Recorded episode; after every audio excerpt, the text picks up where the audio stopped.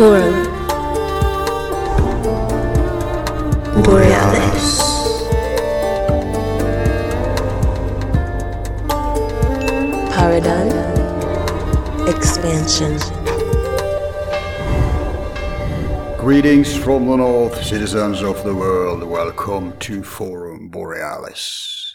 You know, I've been embarrassing slow to try to untangle the Pandora's box that is cryptocurrency and attain a sufficiently rudimentary understanding to form a qualified and personal opinion on it, both in general and also from the perspective of me as a personal consumer. Well, I believe I've reached that level now, and man, is it mind-blowing when you start to get it. The implications and ramifications are revolutionary and indeed qualifies as a paradigm expansion subject for the forum to take on. To put it like this, if you don't pay attention to the basics of what's going on and what it means for the world economy and consequently also all other aspects of life, both on an individual and collective level, you will soon end up as a dinosaur at the bottom of this evolutionary and revolutionary leap. Don't take my word for it. Just stay with us and see for yourself. Here's a teaser of today's discourse. That moment was interesting. That's happening again. But beware of the euphoria, because there is a dark side to this. Right. Some of these changes, are we sure we want to live in? I don't know that we have any option. It's like all or everything, all or nothing. Yeah. I think we just have to risk it. Oh yeah. Maybe let go of the security desperation, because all those who actually have assets in today's system are going to go the way of the Dodo Bird anyway, except actually those who have resources. So it's all unhealthy aspects of economy will be flushed away. Yeah. All the inflated stuff that you explained last time when you talked about the stock market versus the actual market, etc. Mm-hmm. It's a purge, man. Yeah. It's a reckoning coming. Yeah. It absolutely is. Crypto blockchain revolution is going to simplify things in a way it's really going to change how everything operates. And remember, the future is that metaverse. You can't get away from it. It's like saying, it's like when books began, the internet, all these revolutions. It's that big. It really is. Not sure I'm buying exactly that sub point of yours, but I agree with your big picture. Well, remember, but don't forget, when I say metaverse, I don't mean Zuckerberg's metaverse. Right. The metaverse, there's no way to get around that. Now, I'm sure some of you recognize the voice of our recurring guest there, Robert Bonomo, our resident consultant on economics, whom I will subject to many inquiries, opinions, and even dissent. Everything you, or at least I, wanted and indeed need to know about crypto, I will question him of today, and between us, a somewhat clear picture should emerge. Now, Mr. Bonomo is a filmmaker, photographer, blogger, novelist, esotericist, financial and political analyst. His background is equally manifold. After acquiring graduate degrees from the universities of Florida and Boston, and having lectured at universities in Spain and China, he had an extensive career in marketing and advertising, having worked among other for the World Wildlife Fund, UPS, Galeries Lafayette, Porsche, and Antevenio. Despite the successful career, he had a change of heart, fed up with spending energy on convincing thousands of people to buy things they don't really need or want, and decided to pick up pen and paper and begin writing. A few novels emerged along the way, all three who are available as free downloads on Smashwords. First, Twilight Breakout in 2009, the dystopian Cactus Land the same year, and his latest release in 2012, Your Love Incomplete, which is structured upon the tarot symbolism. Being multilingual, it's no wonder he has lived and worked all around the world, like in the San Francisco Bay Area, Miami, New York, Valencia and Madrid in Spain, Luoyang in China, Buenos Aires in Argentina, Cartagena in Colombia, Kamchatka in Russia, Andorra, and the last years in Tunisia, where he is lecturing at the university level and running a school. Having worked many of these places as a teacher, even offering online classes, he has coupled this experience with his passion for esoterica and started to give online tarot seminars as well as readings. He has also presented his work in various conferences, and his presentations has also turned into instructional and documentary movies, like the 2-year production released in 2018 called The 21 Faces of God, a presentation of the major arcana archetypes. And recently, the new documentary called Twilight of the Archons, which cover the financial, cultural, and spiritual web of control, as well as offering some ways out.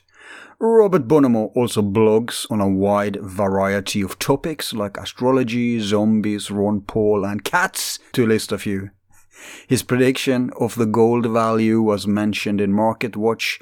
Ron Unz included Bonomo's work in the Unz Review, and he has had his articles published in some of the leading old and new media sites like Business Insider, Culture, Lew Rockwell, Infowars, Global Research, The Occidental Observer, Activist Post, Rense, What Really Happened, Counterpunch, Information Clearinghouse, Pravda, Rinf, Alternative News, The Waking Times, Astrological News Service, and The Mountain Astrologer.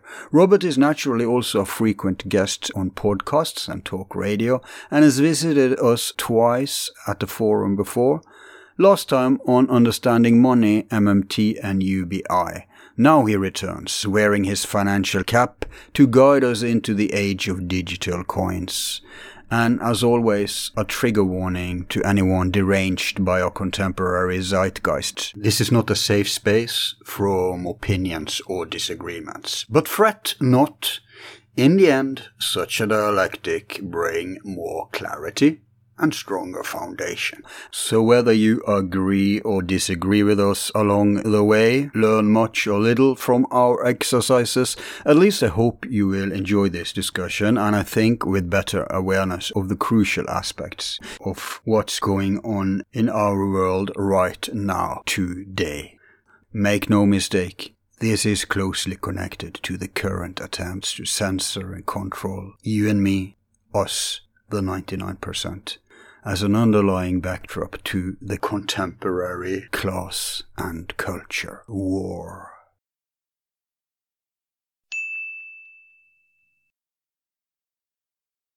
Welcome to the show. Welcome back to the show, Robert. Hey, great to be here. Talk to you again. How's life in Africa? Oh, actually, it's going really well. It's nice. It's the end of winter, and it's beautiful here. It really is. The end of winter here, it's gorgeous. It's a great place. Are you also back to normalcy? Yeah, almost complete. It's really interesting. The Omicron wave here, it came, it hit basically everybody. Everyone I know got sick, and now we're all better, and it's over. You included, right? Yeah, I got it too. And but yeah, we're almost over. It's great. It swept over the area not like a plague, like a blessing. It's a blessing, man. This is the reason Scandinavia was in the vanguard of declaring COVID endemic, because they don't have a personal stake, they're not married to Big Pharma, because we don't have commercial health industry. So right. They could assess it pretty freely. Icelanders are the most free though. And they saw, look, we can't get rid of this shit. We have to live with it. Everyone will eventually get it. So, okay.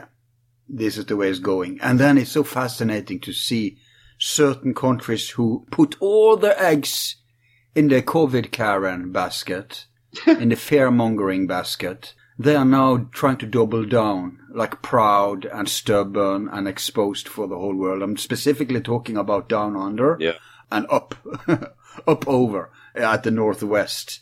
So they look like idiots at the world scene. And this is also related to crypto. And we're going to talk about that today. So, of course, we're going to talk about cryptocurrency today. This is going to be one of several shows we are going to cover for cryptocurrency. And examine it from different angles. And no, sounds good, man. Sounds yeah. We promote our shows under the slogan "Paradigm Expansion." Now, people who are very well versed in crypto may not get that much expansion today, but for me, if you start at I'm almost at a goddamn boomer level when it comes to this. So that's going to be an interesting journey for those of you who are still not caught entirely up to everything. But I think it will be interesting anyway, because we're going to discuss it in light of current affairs and of course economy in general. And also systemic perspectives is going to be interesting. So I'm basically going to throw at you all the questions I have in order to map and understand this phenomenon properly. Sure. Did you listen to the Secret History of Crypto show? Yeah, actually, I didn't listen to the whole thing, but I listened to like 3 different sections. And some of it was interesting, and some of it was a little bit more technical than I'm into. Yeah. No, it was like very kind of precise. And some of it was a little bit like, some of it I liked, some of it I didn't. But some of it was good, yeah. Yeah, did you get the origin of Bitcoin or whatever it was? Yeah, you know, I'm not the guy to go into that, because there's so much about who that is that it's not me. Yeah, that's not my... I mean, I have to ask you how it originates, right? So yeah, but when you get into that whole part of it, yeah. There's so much mythology around it. I would leave that for, I mean, that's like a show in itself. Right. You know, the aura. Yeah, and it was kind of what their show was about. It was like history, but I'm just thinking.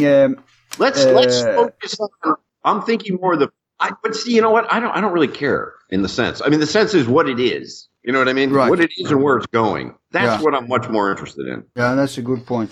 And the other thing is when you get into that area, then it becomes kind of it's easily to fall into the trap of conspiratorial nonsense. Right. And it's people bullshitting and, you know, inventing shit. And I find it boring. Yeah. Okay. So last time we spoke, both of us were pretty agreed that we are rather oblivious or rather incompetent on cryptos. Now, since last time, both of us have done something about it, and both of us have started with crypto too.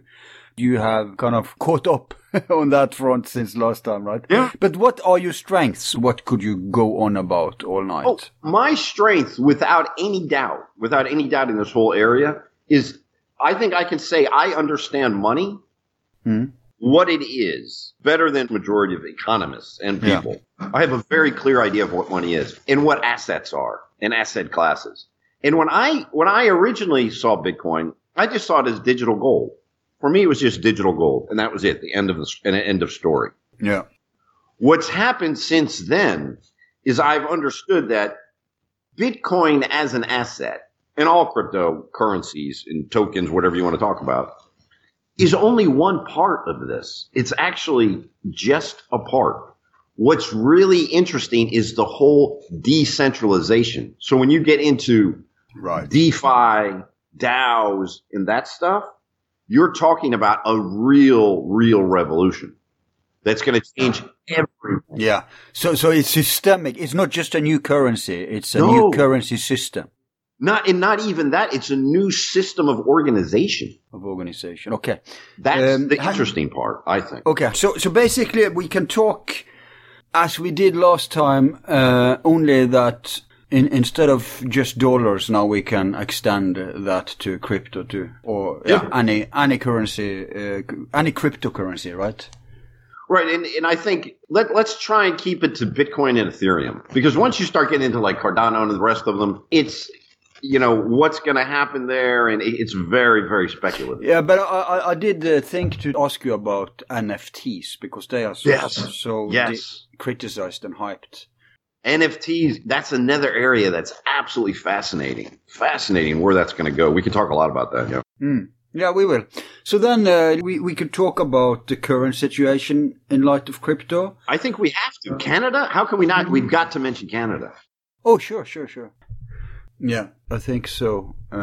We can discuss the nature of crypto and how it works. Sure. We can discuss nothing about the history. I mean, people think it comes from CIA. But you see, I have no idea. If I start talking about that, it's just pure speculation.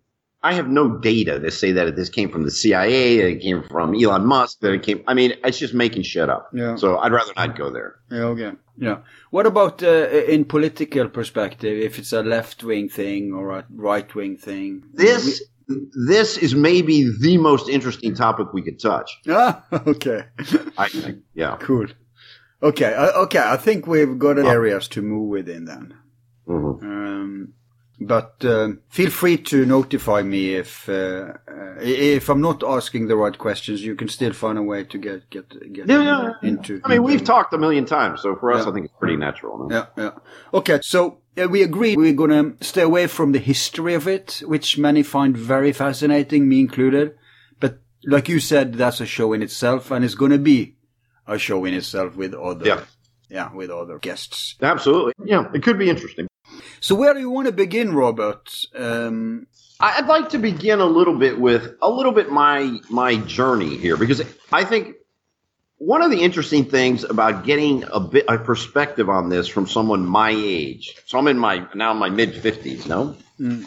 I worked in the internet in the late 90s. So I wasn't there in the beginning, but when I got in, I got right in. So I was working in ad agencies, ad networks. You know, I was the director of digital marketing for some pretty big firms. And the people my age who you talk to about the whole crypto sort of revolution, and I would call it more the blockchain revolution. Yeah. There's a feel now like this is the mid-90s. And it's really interesting. If you look at a graph of the use of internet, so internet usage by millions of people, and you map it onto cryptocurrencies, the graph is amazingly similar, and we're at about 1998. Yeah. So this is in terms of people with access to the internet and people owning cryptocurrencies, we're at about 1998. So think about the internet in 1998. That's about where we are with. And I think we should talk more blockchain, because it's not just. Okay, let's actually start defining that word. Everybody has heard it, but not necessarily everyone understands what it is, what it means, what it implies. Could you give it a shot? So if you were going to define a blockchain from a technical standpoint, you could, I'm sure somebody else could give a much better description of it. But think of it this way. There is no single intermediary. So there's no single point of failure or entry into the asset or the ownership of it. So it's a common ledger with nobody controlling it. So think about it in this way. If you go to a bank and I want to make a transfer from my account to your account, right? Mm-hmm. There are intermediary banks who control the transaction. What blockchain does is eliminates all of those centralized users. It's a decentralized system. It's a decentralized ledger. So there is no single point of entry. No wonder some libertarians and some socialists loathe the system, both from their angle. But of course, they have often in common the anti-authoritarianism. Yes. And of course, anarchists love it too. Exactly. And that is the essence of this. There is no intermediary. And there, for example, from a currency standpoint, there is no central bank. There is no sovereign currency. It's not a sovereign currency in that sense, where there's a central bank controlling a sovereign. You understand what I mean? Yeah, yeah. Robert, that is the essence of it. It's the gnosis of currency. Yes. And this has profound implications, not only from a monetary standpoint, but from an organizational standpoint, from a governance standpoint, from an ownership standpoint, from the whole concept of intermediaries. And if you think about what's going on in the world in megatrends, you see this decentralization and how this is destabilizing the entire world. Hmm. I mean, just look at the whole vaccine thing in Canada, right? The centralization of power in that conflict between the two sides. And you see this everywhere. Once you see it, once your eyes open up, it's hard not to see it. It's in media. I mean, look at the recent whole Joe Rogan thing, right? Mm-hmm. What's the essence of that discussion? The essence is it's centralized power. Yeah, it is to crack down on the last remnant of free speech online, which are podcasts, and then they need to go for the big guy first. If they can take him, they will be able to take anyone. But the essence of that argument isn't about free speech. It's about centralization of media. Are we going to live in a world with centralized or a... Yeah, but that's directly connected to free speech. The centralization powers are not doing it to implement free speech. They're doing it precisely to remove it, because free speech obviously is a threat to centralization. So, right. But that's the real struggle. And you see it everywhere, with health, with travel, with money, with media, information. Yeah, that's what's going. I mean, even look what's going on with Russia and Ukraine. You see that, and I mean, if you just look at the crisis now in Ukraine and what's going on, it's the perfect example of this whole the old polarized, centralized world. It's like it's in its last gasps. Yeah, I suspect we differ on Ukraine. I'm with Glenn Greenwald and those guys. This is a ploy. This is utterly created by United States, as most conflicts in the world are. And Russia is being reactive. NATO are the culprits. So if you want to go into that, then there's going to be pushback if you try to let NATO and Pentagon go scot-free here. No, I think you misunderstood what I meant. Yeah. It's hard not to mention, with what's going on in the world today, the fact that there are two mega trends in the world. One is decentralization and the other is centralization. Yeah. And you see this polarity getting stronger and stronger in every aspect of society. If you look at the centralized world, talk about the pre-crypto world, you would have two polarities. No, you would have, say, you can have the NATO side, you can have the old Soviet bloc side, which is now the Putin side. Yeah. This is the old world in conflict with itself. Yeah, and China is a part of that too.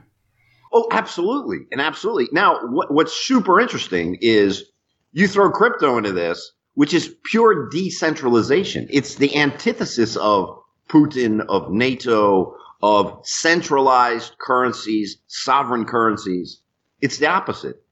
Bitcoin is the opposite of the dollar in the whole dollar regime. Mm. But what's going on now is you've got like the dollar regime against sort of the Soviet or the new, whatever you want to call it, the post-Soviet regime. And they're in this clash. But if you look at that as sort of the synthesis and antithesis clashing, what's going to come out of this is decentralization. Neither one of these guys are going to win. What's going to win is a decentralized world. Oh, right. Okay. So, yeah, let's hope you're right. That's how I see it. Of course, if you're pessimistic, you may... they are into it to win. So that needs to be a scenario on the table. Mm-hmm. But we already see, for example, Canada sees in crypto. But I'm going to ask you about that too. Yeah. But Libby, anyone who spent time in Russia... I've spent years in Russia. I understand that system, and I saw it evolve. Mm-hmm. No, from like the mid-2000s to where it is now. What is pushing that whole system? It's pure centralization of power. Absolute centralization of all power, all media, everything. All remnant voices are eliminated. Yeah, but Russia has internally, yes. Absolutely. But they are peanuts compared to, Russia's economy... altogether is smaller than California's. Yeah. So Russia is not a huge player on the global scene. You may argue China is, but number one obviously is America and NATO, because they are controlling it by sheer brute force. They have military bases everywhere, and the NATO alliance is everywhere, and it's a bandit club to grab resources. And that's a clue, I think, because you taught us last time you were on for this topic. One thing I took away from that conversation was to understand the difference between money as a currency and the phenomenon of resources. They may be attached, but they're not inherent attached. Like we could use herring as currency at some point. Sure. And now, instead of fish and instead of paper... now it's ones and zeros. And it's interesting because hitherto cryptocurrency, and that's also the main reason I think people are don't have a good understanding of it and hasn't been motivated to understand it. And indeed, neither you nor me felt we did understand it last time we spoke. Yeah. So I'm going to ask you what you've done since last time, since you now can speak of it with confidence.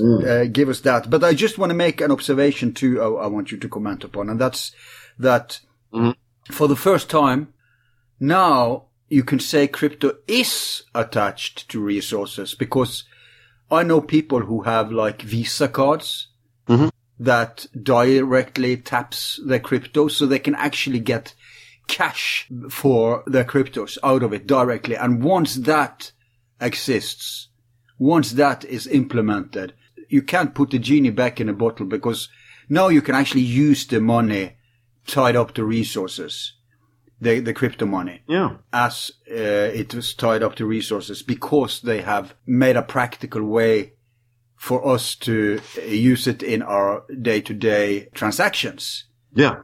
And that's a huge change. So up until that, it's been more like a investment kind of area. And yeah, there have been some, like especially the black world, black products have been able to, deal with crypto. And it's also interesting to see how some countries in the world now are opening, like Afghanistan and Nigeria. Take two random examples, two pretty poor countries. Both of them have had a parallel economy since COVID hit of crypto for different reasons. But like in Afghanistan, there's no money. There's just no money. So another economy has forced itself, because you taught us that anything can be currency. So as long as there's resources around and there's a way for us to interact with these resources, to reiterate lessons of last time, then it's basically up to the locals what they agree upon is money. So it's so interesting to see that all over the world now. And that's how stuff starts. It starts in the underground, right, among the poor people in the poor countries. And parallel to those are all the rich people and investors and stuff in the West who also uses it. So that's a very interesting mix. So from both those two polar opposite angles, they're eating themselves towards the middle where the mass of transactions are happening. And that's one of the reasons I have this show today. It is for all those people who still are clueless and haven't opened up. They need to understand what's going on. They need to understand where this is heading, the potential of where this is heading, so they can take a part of it before it's too late. Yeah, and what you said, the implications of decentralized finance or DeFi are mind-boggling, especially for, a lot of people haven't lived in countries like, for example, where I live in Tunisia, where it's incredibly difficult to get hold of foreign currency. It's a major issue. Like, I mean, if you live in Tunisia and you want to buy something from Amazon, it's incredibly difficult to get dollars to do this.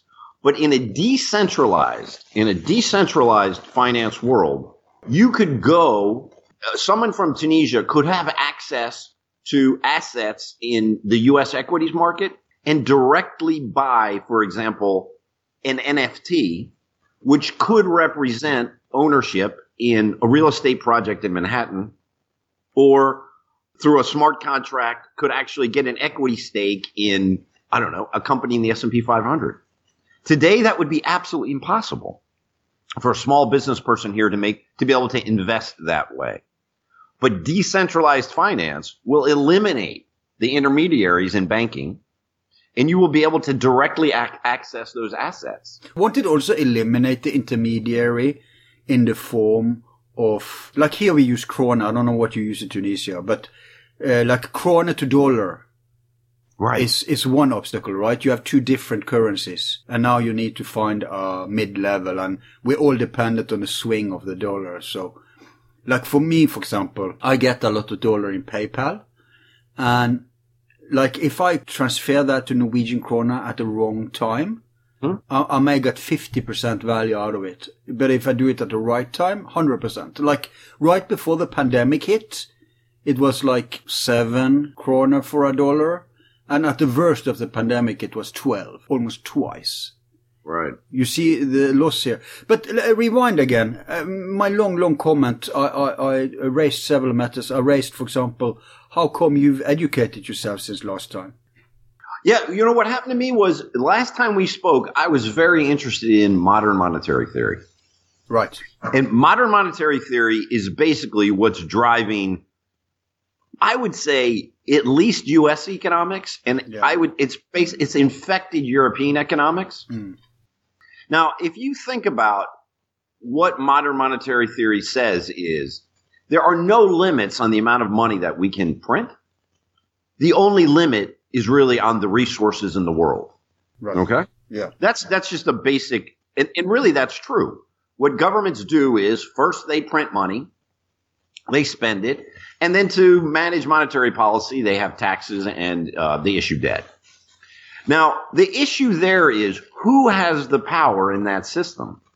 And as I got more into modern monetary theory, one thing I realized, all the proponents of MMT, what they hold on to, what's very, very important in modern monetary theory is that money is only issued, it's only issued by the sovereign state.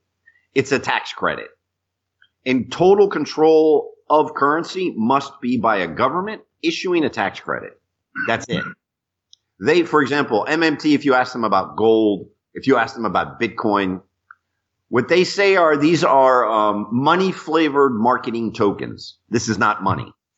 And that bothered me. That didn't make sense to me because for me, you could have many different competing monies. Hmm. And what I understood about MMT and the situation we're in the world today is that when governments and central banks control the currency, you're in an incredibly centralized state.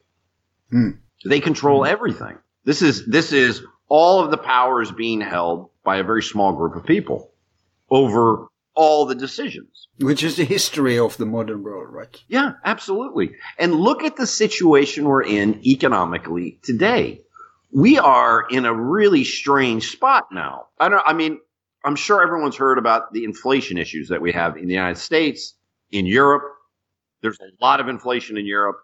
And when you move to countries like developing countries like in Tunisia, it's gotten ridiculous. Yeah. Why are we in this weird place with inflation? And I can give you one view that really resonates with me. Generally, when you have a recession, right, mm-hmm. like we had with the coronavirus, the issue was you had real problems with supply. So there's less supply of products, correct, in the market? Mm-hmm. And on the other side, when people stop working, they have less money. So you have less demand. So a recession is deflationary. You have less supply, less demand, and the economy either shrinks or grows very slowly. But one very strange thing happened in the coronavirus. Supply diminished in an extraordinary way. We all realize that. No, airlines stopped flying, factories were working less shifts, et cetera, et cetera. They eradicated a whole line of industries. But in developed countries, people had more money.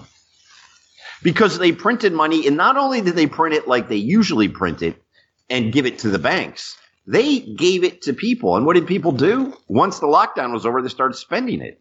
So it was a very bizarre moment economically. I don't agree with this perspective. First off, America didn't get. Well, I can give you the numbers for the United States. Yeah, but and for Europe, that's. Can't dispute. Before you give evidence, wait for my criticism so you know what to prove. Okay. Mm-hmm. First off, Americans didn't get shit.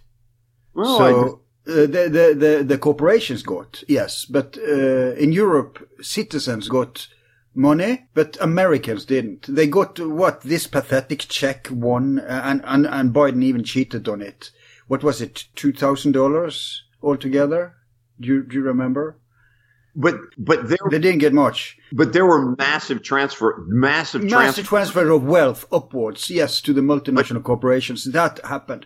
Second, in Europe, where we actually got bailout, and most of the world actually, people got less than their normal salaries. So, and at the same time, prices skyrocketed. So nobody of normal people got richer in this process. In fact, The elites refer to it as a great reset. You shall owe nothing and be happy. Yeah. They mock us about it. Yeah. We know that whole lines of industries have collapsed forever. And it's true that the demand goes down in terms of what we can offer for the supply. But the real actual demand hasn't gone anywhere. I mean, people still need like food and whatnot, even if they can't afford paying for it.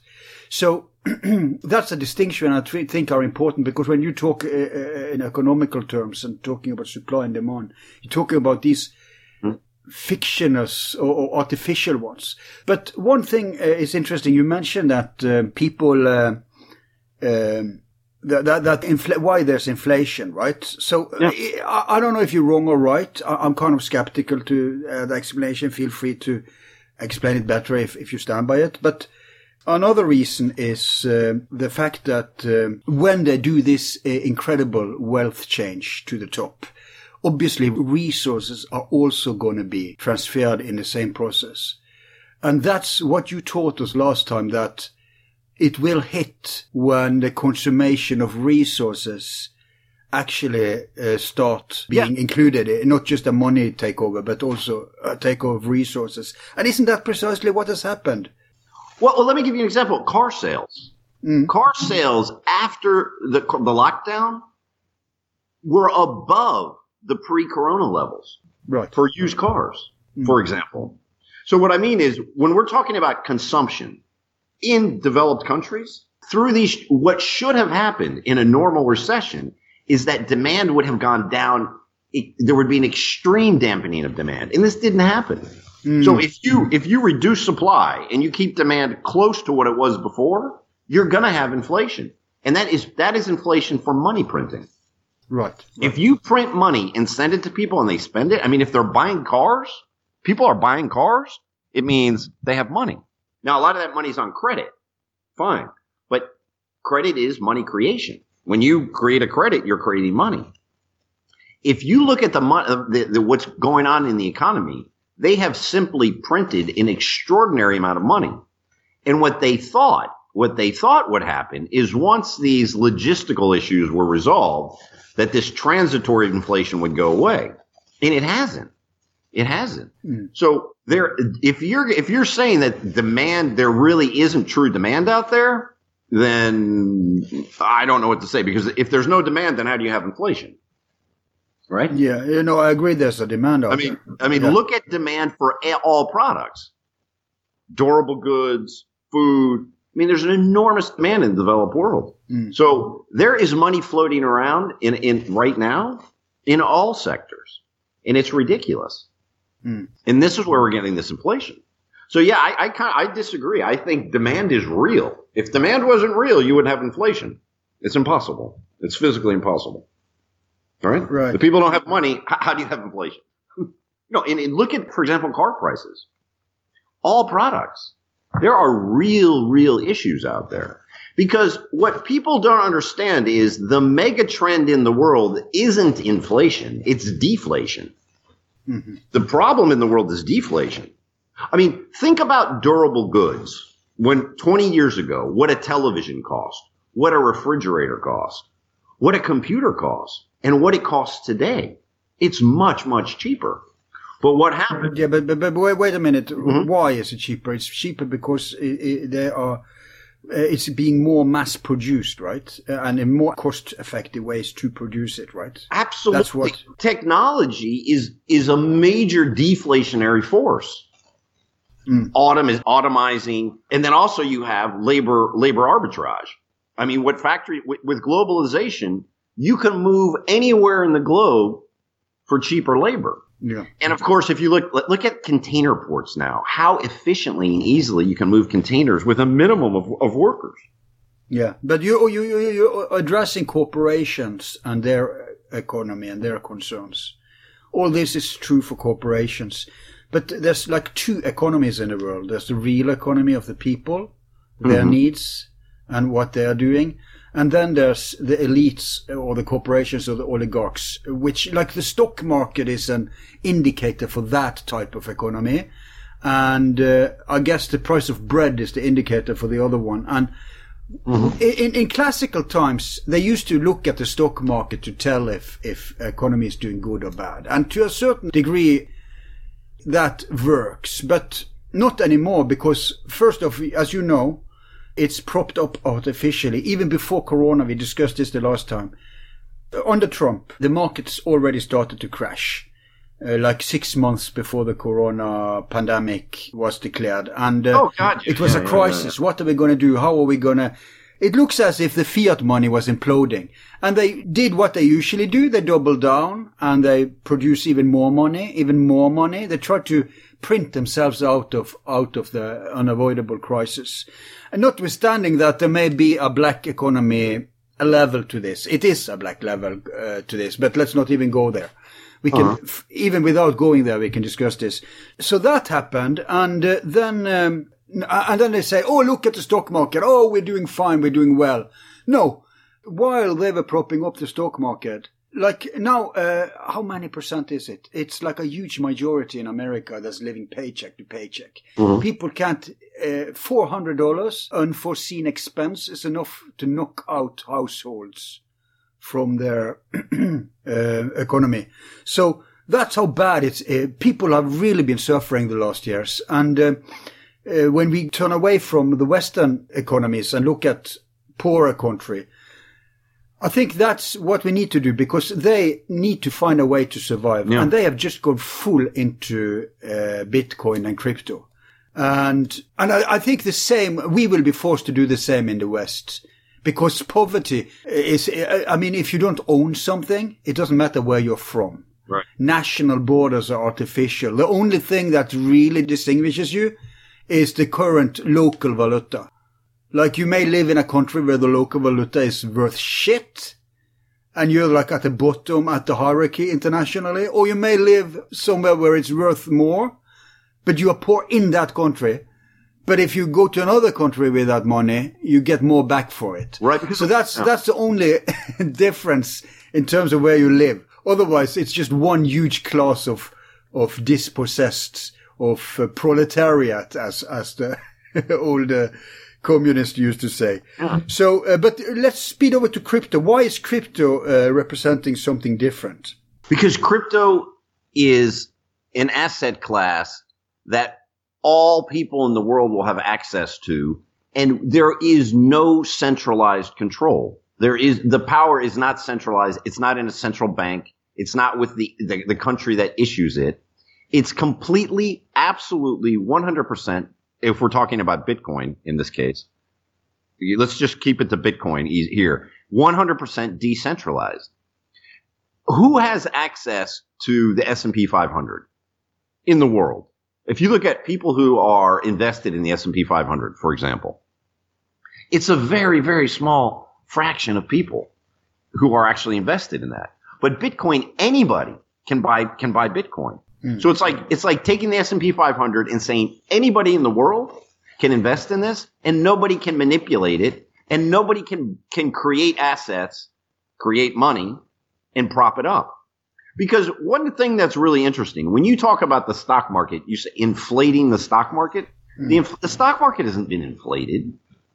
All the stock market is doing is maintaining its value in currency. So it's not like it's worth more. It's just as the price goes up, when you look at inflation, it's just holding its value. That's all it's doing. So what the rich are capable of doing is buying an asset, right? The S&P 500, for example, or the bond market. Mm-hmm. And so they can put their money in these assets, and those assets will maintain its value, The rest of us, like you said, we live paycheck to paycheck. We have no access to savings. We can't save because all of our assets are basically – the only asset we might have that we could save with is real estate. Yeah. That's the only way. Yeah. And how many people are in real estate and own it outright? Very few people. And gold, I suppose. A lot of people own a house, but they also have a mortgage, right? Mm-hmm. So there's no access to savings. And what Bitcoin does by decentralizing – it's a decentralized asset class. All people, anywhere in the world. I live in North Africa. Someone in North Africa can buy Bitcoin and actually have an asset that will hold its value. And that's what's liberating. Wait a minute. What do you mean hold its value? It's not like a, if you compare crypto to, for example, dollar, mm-hmm. it swings all the time. But the swing isn't just because the dollar is swinging, right? It's also because how you validate, how much value you project into crypto is also changing from time to time, right? Oh, my God. It's incredibly volatile now because it's so young. And one of the interesting things about Bitcoin is usually a new asset class, the mm-hmm. first people in are institutions. So first, the banks get it. Like take a startup. Traditionally, yes. A Silicon Valley startup. The first people who have access to that are angel investors, then VCs, then it gets launched on the stock market. And then we never have access to a Google. A normal person never has access to a Google, right? To a what now? To own Google or to own Tesla. Right. Absolutely not. Hmm. But because who are in first? The big money and the institutions.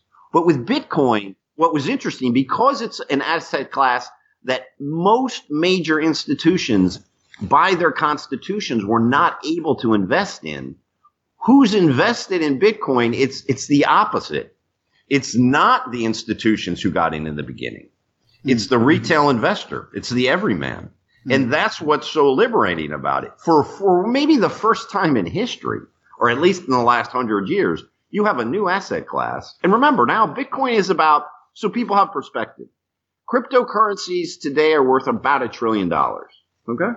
What do you mean cryptocurrencies are worth about? Basically Bitcoin and Ethereum. If you take the total value of Bitcoin and Ethereum. Okay. So the value it has per today. In dollars. And then obviously this swings back and forth. If you think about gold, gold's worth about 10 trillion. So 10 trillion, if you take all the gold in the world, it's worth about 10, a little bit more now, but basically about 10 trillion. So 10 times more than all the crypto in the world. And if you look at world equity markets, you're probably north of 100 trillion. Okay? Wow. And if you look at the world bond market, you're well north of 100 trillion. You might be closer to 150 trillion. So if you look at Bitcoin right now, it's about 10% of gold. Well, Bitcoin and Ethereum. It's about 10% of gold, and it's about 1% of the equities market. And it's even less than that if you look at the world bond market. Okay? Mm. But who has access to it? Everybody. Anyone can buy Bitcoin. Mm. Mm. But who has access to the bond market? Would you even know how to buy a bond? No. But you bought Bitcoin, but you are in crypto. Yeah, both of us are. That's the difference. That's an important difference. But let me be the devil's lawyer here. For example, some people have argued. I know both you and me listened to Glenn Greenwald. He had he had two shows on cryptos. Sure. He's trying to sway dogmatic leftists to come over. Mm-hmm. Come over to the light side, if it is indeed the light side. And one of the arguments that usually comes up is that it's like a pyramid game. Mm-hmm. And in a way it is, because you haven't explained how it works. A friend of mine tried to explain it to me. He said the brilliant thing with Bitcoin, he said. Mm-hmm. And maybe you can confirm or expand upon this. He said that it's in the algorithm, it's limited. Like you can't just... Like the difference between fiat money and Bitcoin is that fiat money, there's no checks and balance. It's just number in a computer. And any time they can add how many zeros they want or cut how many zeros they want. Mm-hmm. Whereas in crypto, it's a finite amount. So then I said, yeah, but how can new people buy in? Because they partition up that cake in ever incremental bits. So let's say 4 people owned the first crypto when it was launched. Mm. So that was 25 crypto to me, 25 to you, 25 to Alex Zakiris, 25 to Gordon White. Okay. And fast forward, and then now 100 people are into it because my 25 has been divided up to 4 more. And you're 4 more, and so on and so forth. And that is a concept I can understand. And I think it's brilliant, because then it's finite and infinite at the same time. Oh, I see what you mean. And he said, and one more thing he said, and that's you can track it too, that you can't, it's an open, how do you explain it? It's like an open language. Everybody can see all transaction, everything that's going on. Right. So you said it's impossible to fake it or because the first fears, and I had Catherine Fitz on and both of us were very skeptical because it's digital. As soon as something is digital, you cannot trust it because it's just numbers in a computer. It's someone else's computer. Someone else has control. So comment about upon all this. I said. Okay, let's use just Bitcoin in this case because it's easier. Okay. Yeah. Yeah. In the way it's set up, there's a maximum amount of Bitcoins, 21 million. There'll never be more. Okay. Right. Right.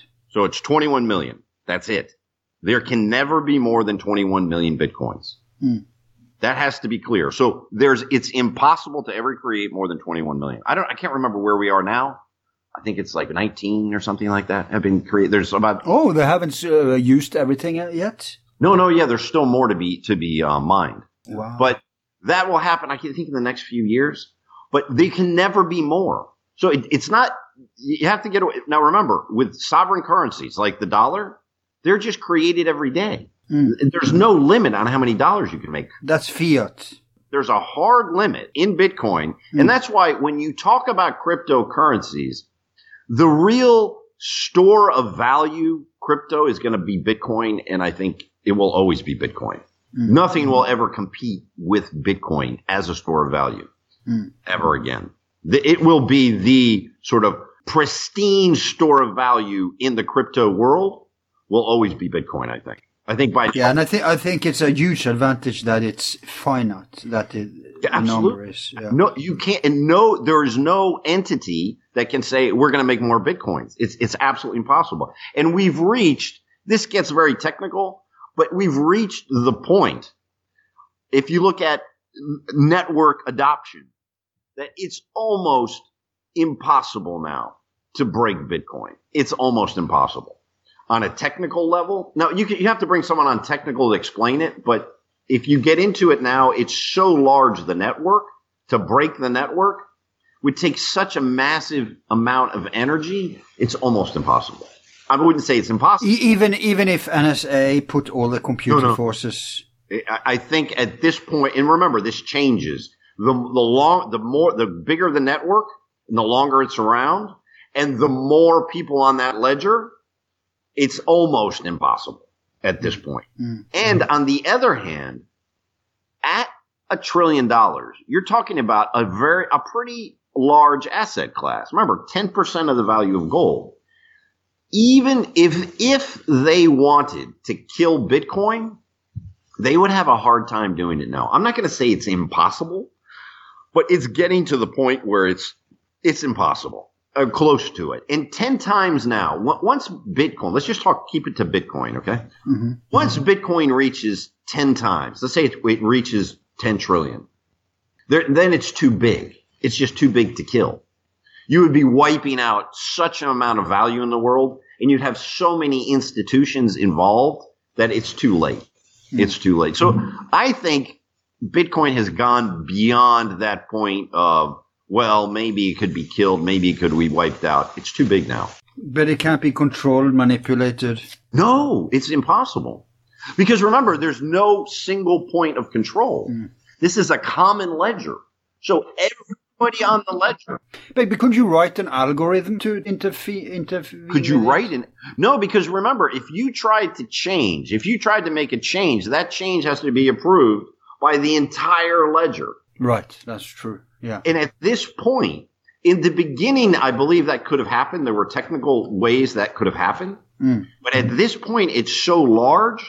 So to go in and dominate a network that large, the amount of energy it would take to do this is just monumental. Now, you need to bring in a technical person in to explain technically that part, but you're right. I was just thinking we need a technical person on who can explain this part of it.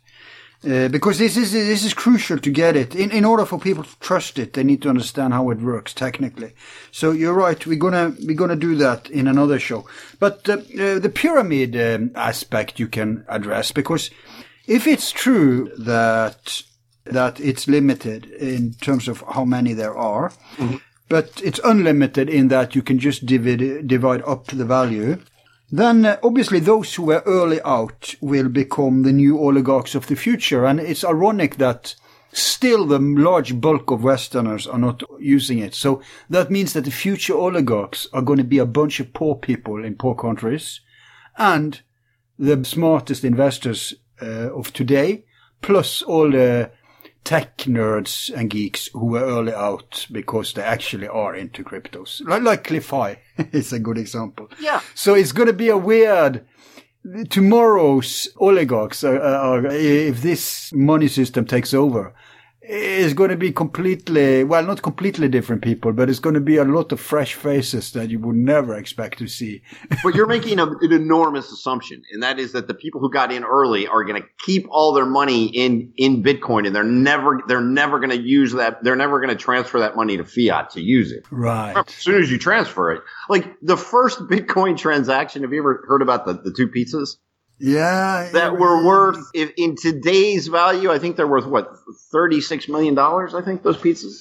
Right. So someone bought two pizzas for cryptos. That was the first Bitcoin transaction, which in today's value, I think it's something – oh, I can't remember. It's $30 million or $300 million, some ridiculous amount of money. Yeah, yeah. And if you talk to the guy – and it's interesting. The guy who got paid for those, they asked him what he did, and he spent it on a girl.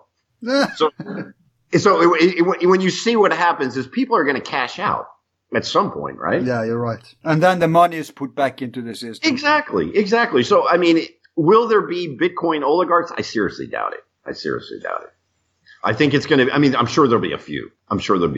But people are going to – There are some today. Aren't there crypto billionaires today? There are at least crypto millionaires, if not millionaires. Yeah, there's got to be, I'm sure.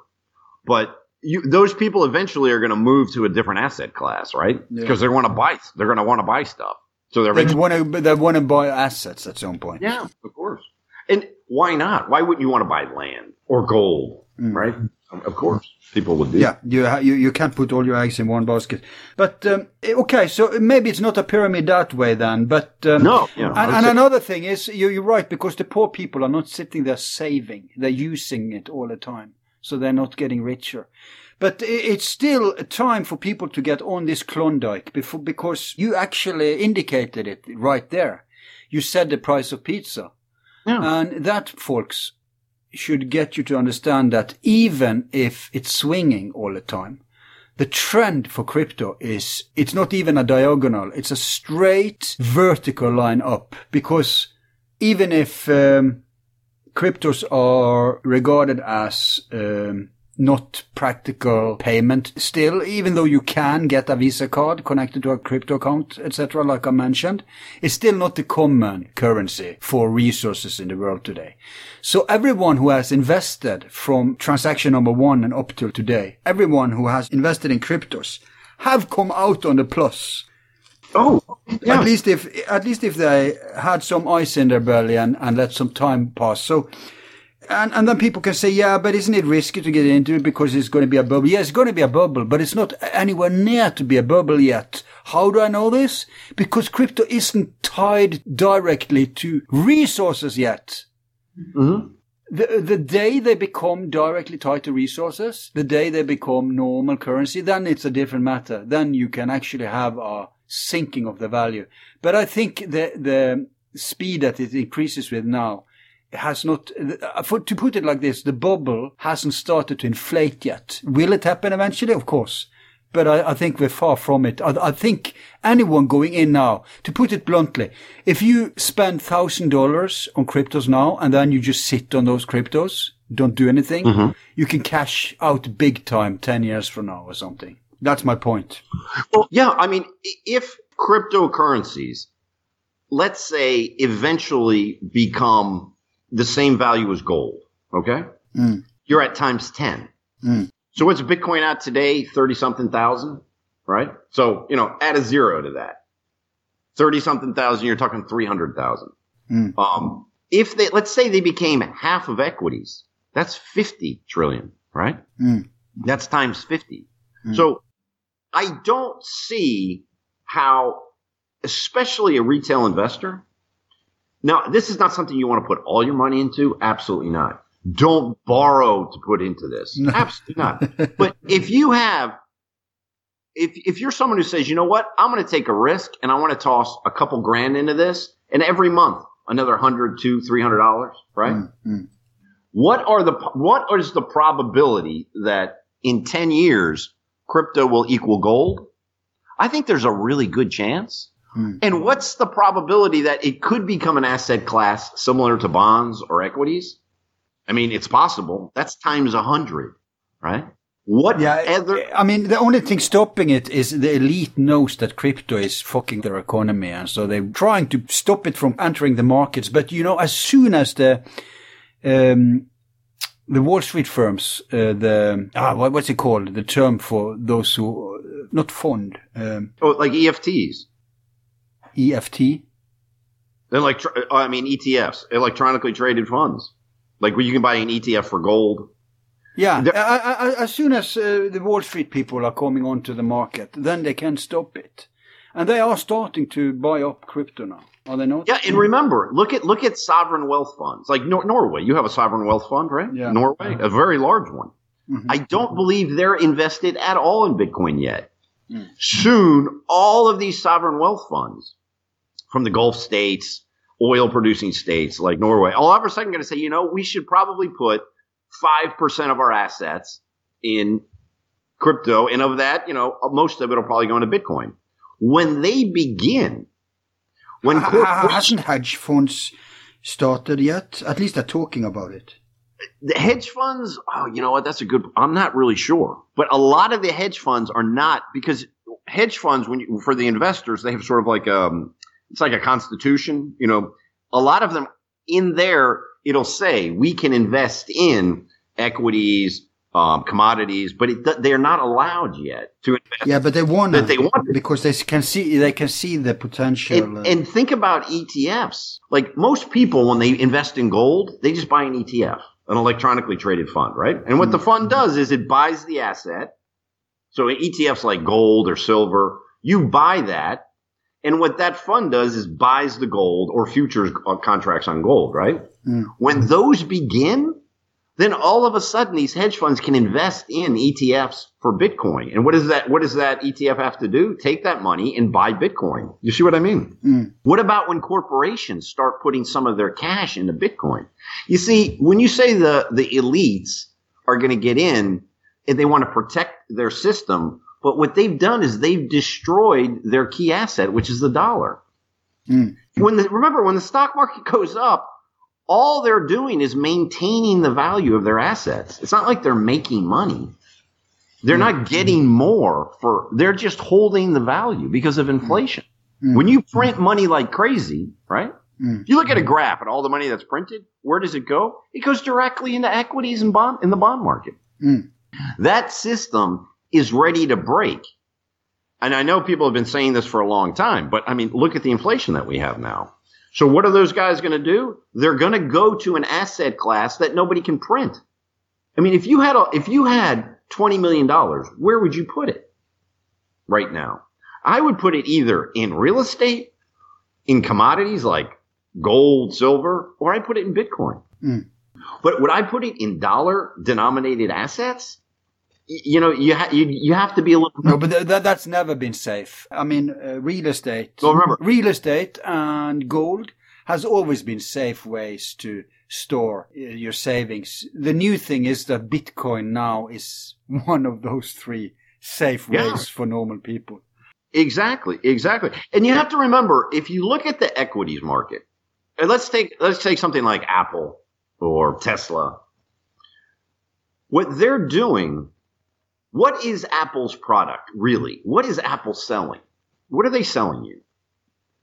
If you really look at what Apple is doing, in a sense, the product is their stock price. They're selling you a stock. That's the whole point of the company. When you have, they have products too. No, they definitely have products. And I'm not saying that they don't produce a product. Of course they produce a product. But when you look at a company that's buying back its own stock, right? Yeah. What does Apple do with its profits? Do they send you a dividend? Look at it this, Al. If you want to buy a company, a solid, real company, right? Mm. You buy the company, and what do you want to get? at the end of every year. Surplus. You want to get a chunk of the profits, right? Yeah. That's called a dividend. Hmm. None of these companies, Facebook, Apple, Tesla, none of these companies send you a dividend. What they do is they take all their profits and they invest it in their own stock. They're buying back their own stock. Hmm. They're borrowing money to buy back their own stock. If you look at their stock prices and you look at the amount of money that's being printed, if you went and decided, you know what, I want to buy Tesla. That's an interesting company. What am I actually buying? And am I buying an asset that's absolutely inflated due to money printing? I'm not sure I want to get into that now. I mean, look, Facebook in the last 2 weeks lost 25% of its value. Mm. What the heck is going on? This is a reason why a lot of corporations, hedge funds, investors, family funds, there's a lot of wealthy families out there. And what they're going to start doing is saying, you know what? I'd rather be in an asset class that someone can't manipulate. And you can't manipulate Bitcoin. It's impossible. I think as an asset class, that is the real opportunity. Now, getting back to the economics of this, of left and right and Glenn Greenwald, and there's a real interesting topic here, because you have the old gold bug libertarians who've converted to Bitcoin maximalists. And they believe that Bitcoin is the future and there's only Bitcoin and that's it. Jack Dorsey from Twitter is another one who's gotten completely Bitcoin maximalist. That's it. They believe. Now, if you go to the left says, no, money is a sovereign tax credit. And only governments can issue real money. And the governments must have the control over the currency. And that way they can carry out government policies that will benefit everyone. And this is that's intention. And that is the major conflict you're seeing in the world right now. Do we want a future where money is controlled solely by sovereign states? And those states issue money to us, say in the form of a UBI or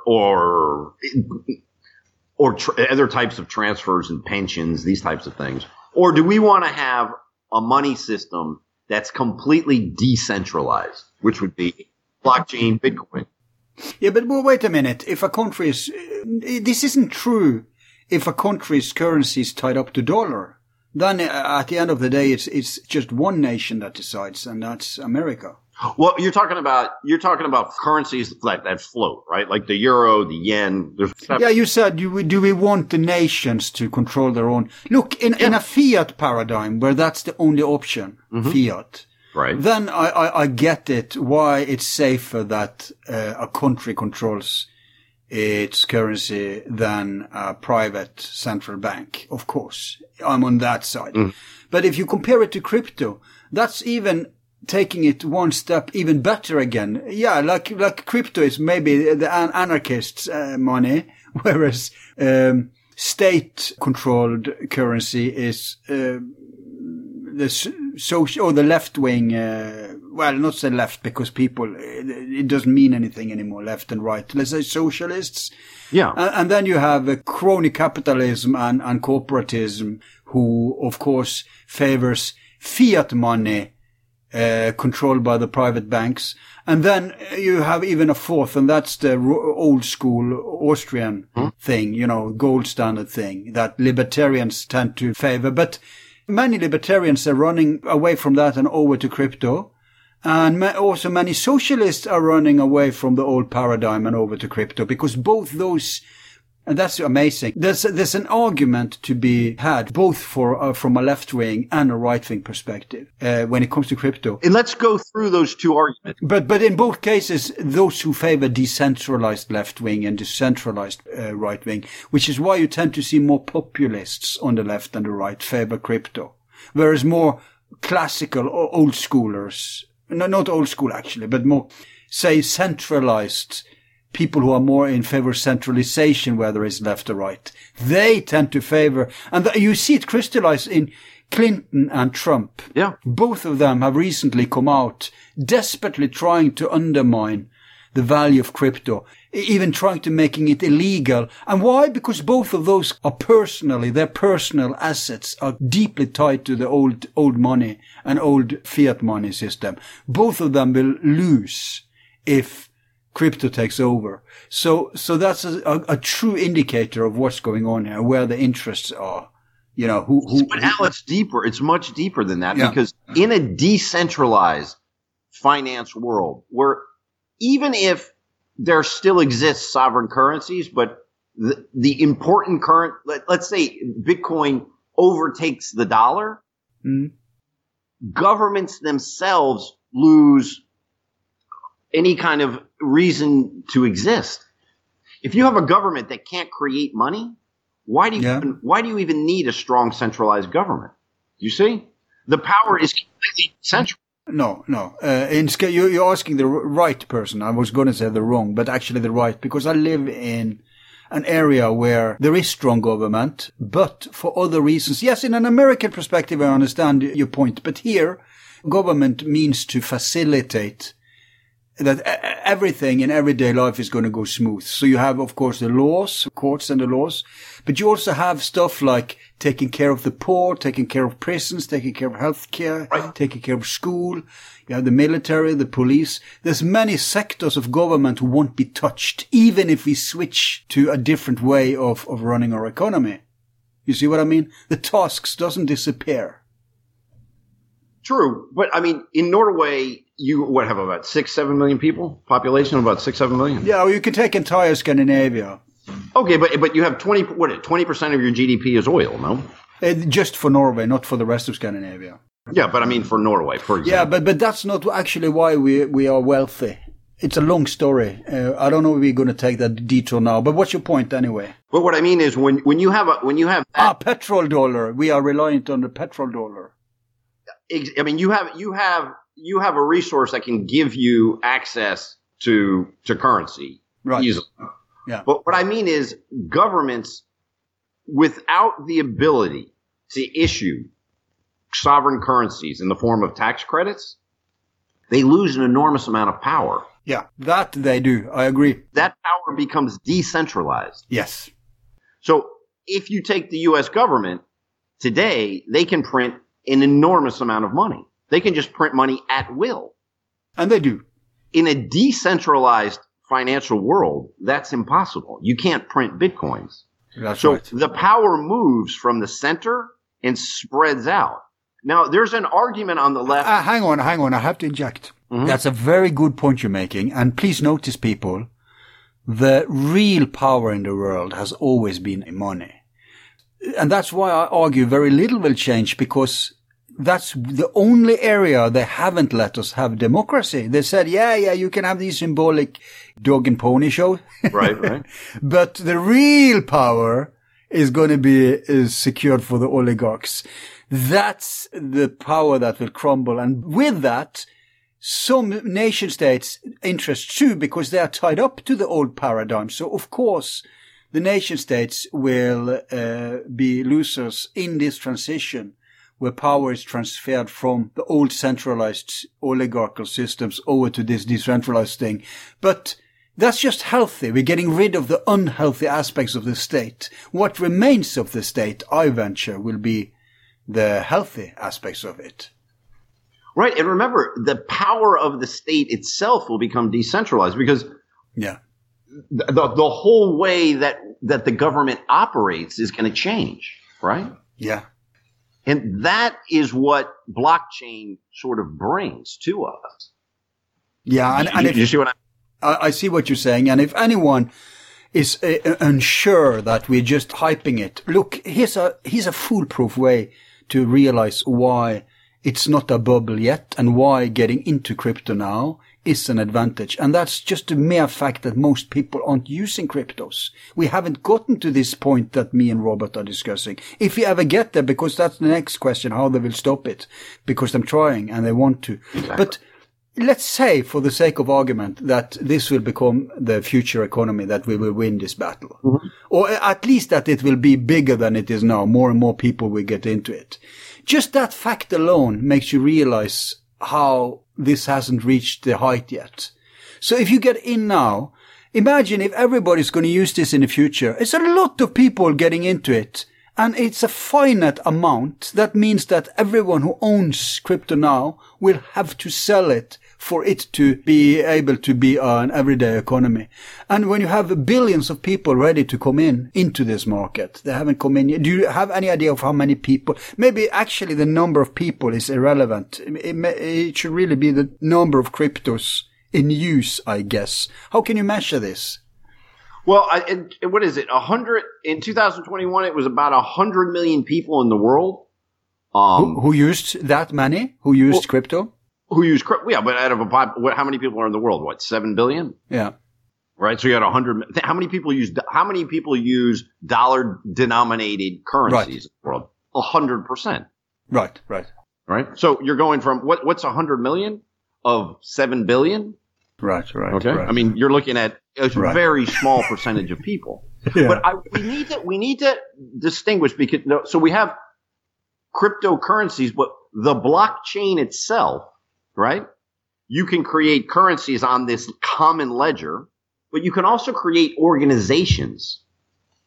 Decentralized autonomous organizations, DAOs, okay? Mm-hmm. So think of an organization that's created on a common ledger. So a country would have a government you would organize the government as a decentralized autonomous organization. You go in, there's a decision to be made, and we make the decision together on this common ledger. We agree or we don't agree to raise a tax, lower a tax, etc. Do you see what I mean? Yeah. It's not just money. It's about how we organize ourselves. And there's a tendency in the world, there's one massive megatrend, which is decentralization. And it's not just with money, it's with all organizations. Think of media, right? Mm. So if you think of Facebook, right? Let's think of Facebook. The users of Facebook what are the users of Facebook? Who are they? They're the product. They go on Facebook, they create content. And Facebook owns Facebook, right? They're also the consumers. They're both the product and the consumer. Consumers of a service. Facebook gives them a service in exchange for Facebook selling them, their identity as a product. Mm. All of the earnings go to Facebook. And you get to post pictures of your cats, right? Mm. But imagine if Facebook were a DAO, where the users of Facebook were also the owners of Facebook. Mm. That would be a true decentralized autonomous organization, a DAO. So when you went on Facebook... that's what we call a cooperative.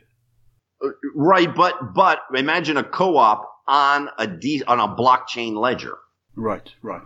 So when you go into Facebook and you signed up, every time you give a like, you would get some kind of a token. So when people gave you likes, you get a token. That's how Odyssey works, I think. Yes, exactly. And Rumble, etc. So imagine as you get these tokens, you convert these tokens to some sort of a certain level of tokens. An advertiser comes in and says, hey, I want to advertise. What do? They have to buy the advertising in these tokens. The token becomes a type of currency that you can convert to Bitcoin and you go out and buy stuff with. Mm. That would be – imagine Facebook as a DAO, that the users of Facebook were the owners of Facebook. There was no centralized own. I think Instagram is an easier example. So those with huge followings would be the millionaires in Instagram. Yes, exactly, because they would be the ones getting the likes, right?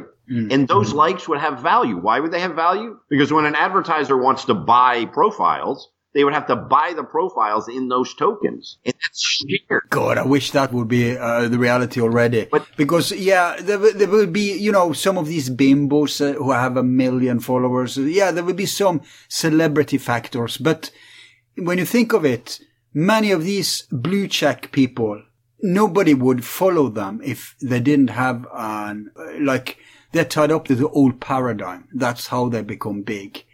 Whereas many of these, you can use YouTube before it got controlled as an example of who will win in that organization, in that system.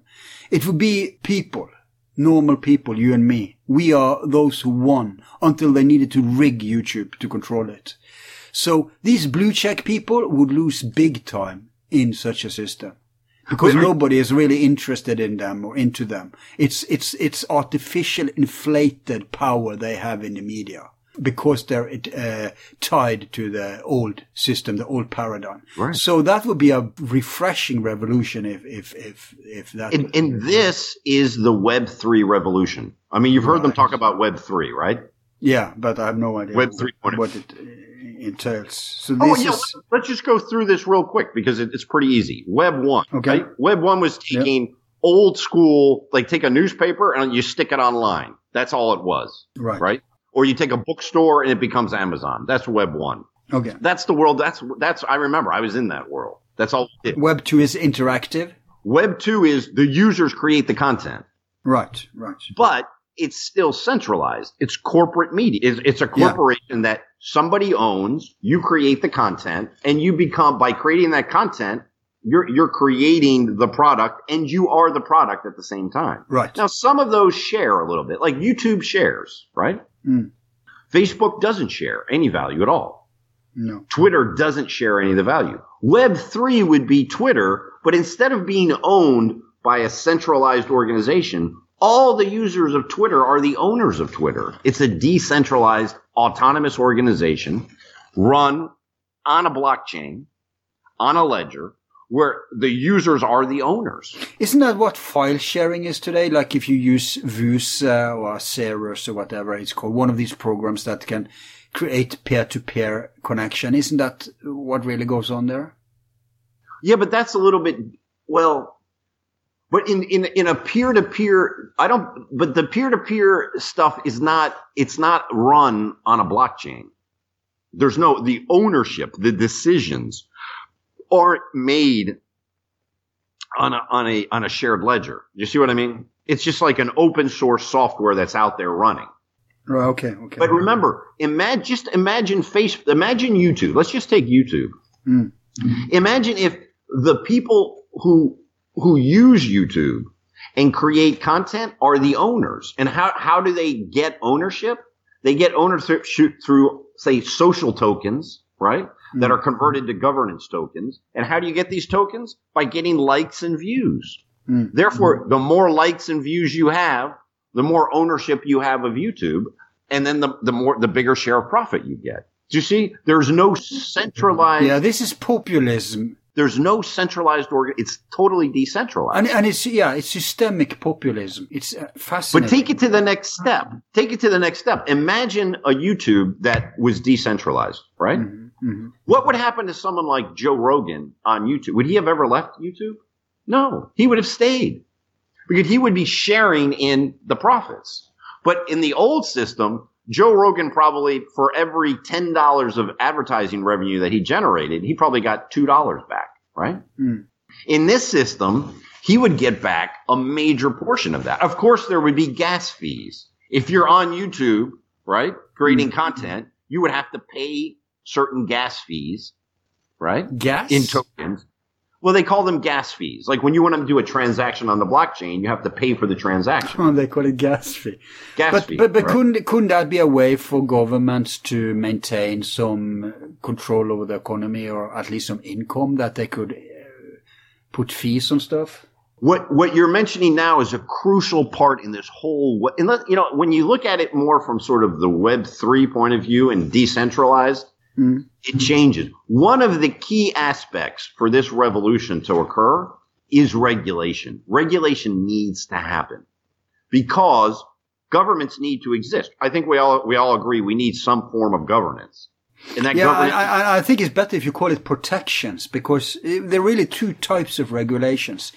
It's the regulations that we could call protections, and then there's the regulations that is actually the opposite. It's a way to rig the system and to control the system. Yeah, to control it. So protection is an example when, like here in my country, it's illegal to sell GMO, but in some countries where it's legal, I believe even in some states in America, they have managed to put on law that you need to. I know Ralph Nader fought for this for a long time, that you need to mark products if it is GMO. Now, those who sell GMO have no interest in this, because they know that the only thing they risk is less people buying their products.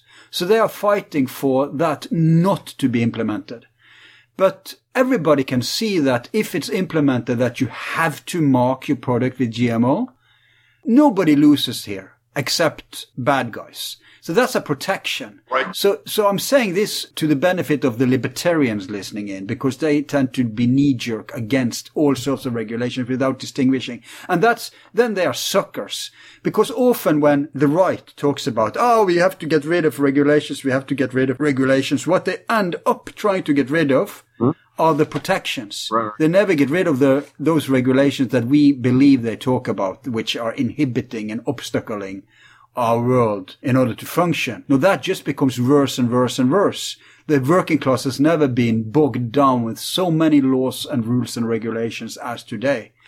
But they can't touch that because those same politicians work for those people who benefit from removing those protections and suffer if the regulations were removed. That's why they always talk a big game about regulations.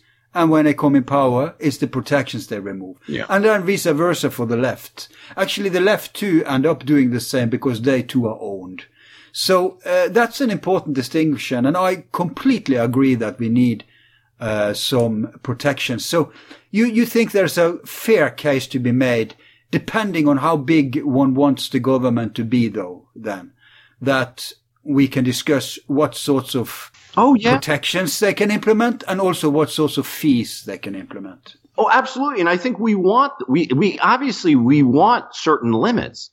I mean, imagine a community of 40, 50,000 people, a small city, right? Yep. If it was governed by a decentralized autonomous organization, everybody in that community would vote either for a committee or they would actually vote directly on issues. Do you want the limits on driving to be 16 years old, 17 years old? What would the limits be on driving with alcohol, right? Mm. I think we all think it's probably a good idea not to have, people driving around drunk. But what does it mean to drive drunk? We agree. It's agreed on the ledger. You see what I mean? It's completely decentralized, these decisions. Mm. And of course we need regulation. We're going to have to pay taxes. What level of taxes do we want to pay? Well, that's a good question, right? Yeah. And so those decisions can be made in a decentralized form. But it seems to me it has to be voluntary taxes because you can't really control. That's another thing with crypto. Can anyone see who owns what and how much? Right, because it's a completely open ledger. So it's clear who owns what and how much they own it in each transaction. I thought it was anonymous. You're talking about... Can someone find out how many cryptos you own? That's a good question. Okay. That's a question for the tech people. Can somebody go in and see how many Bitcoins I own? Like a state, for example. Yeah. Because when you argue that there's no intermediary... Let's not forget, it's digital after all. And like me and Catherine Fisher, everything digital at the end of the day means it's someone else's computer. It's a server, it's a cloud. No, that's not true. On a network, though, right? And the server is an intermediary. The algorithm is an intermediary. Do you not agree? Wait.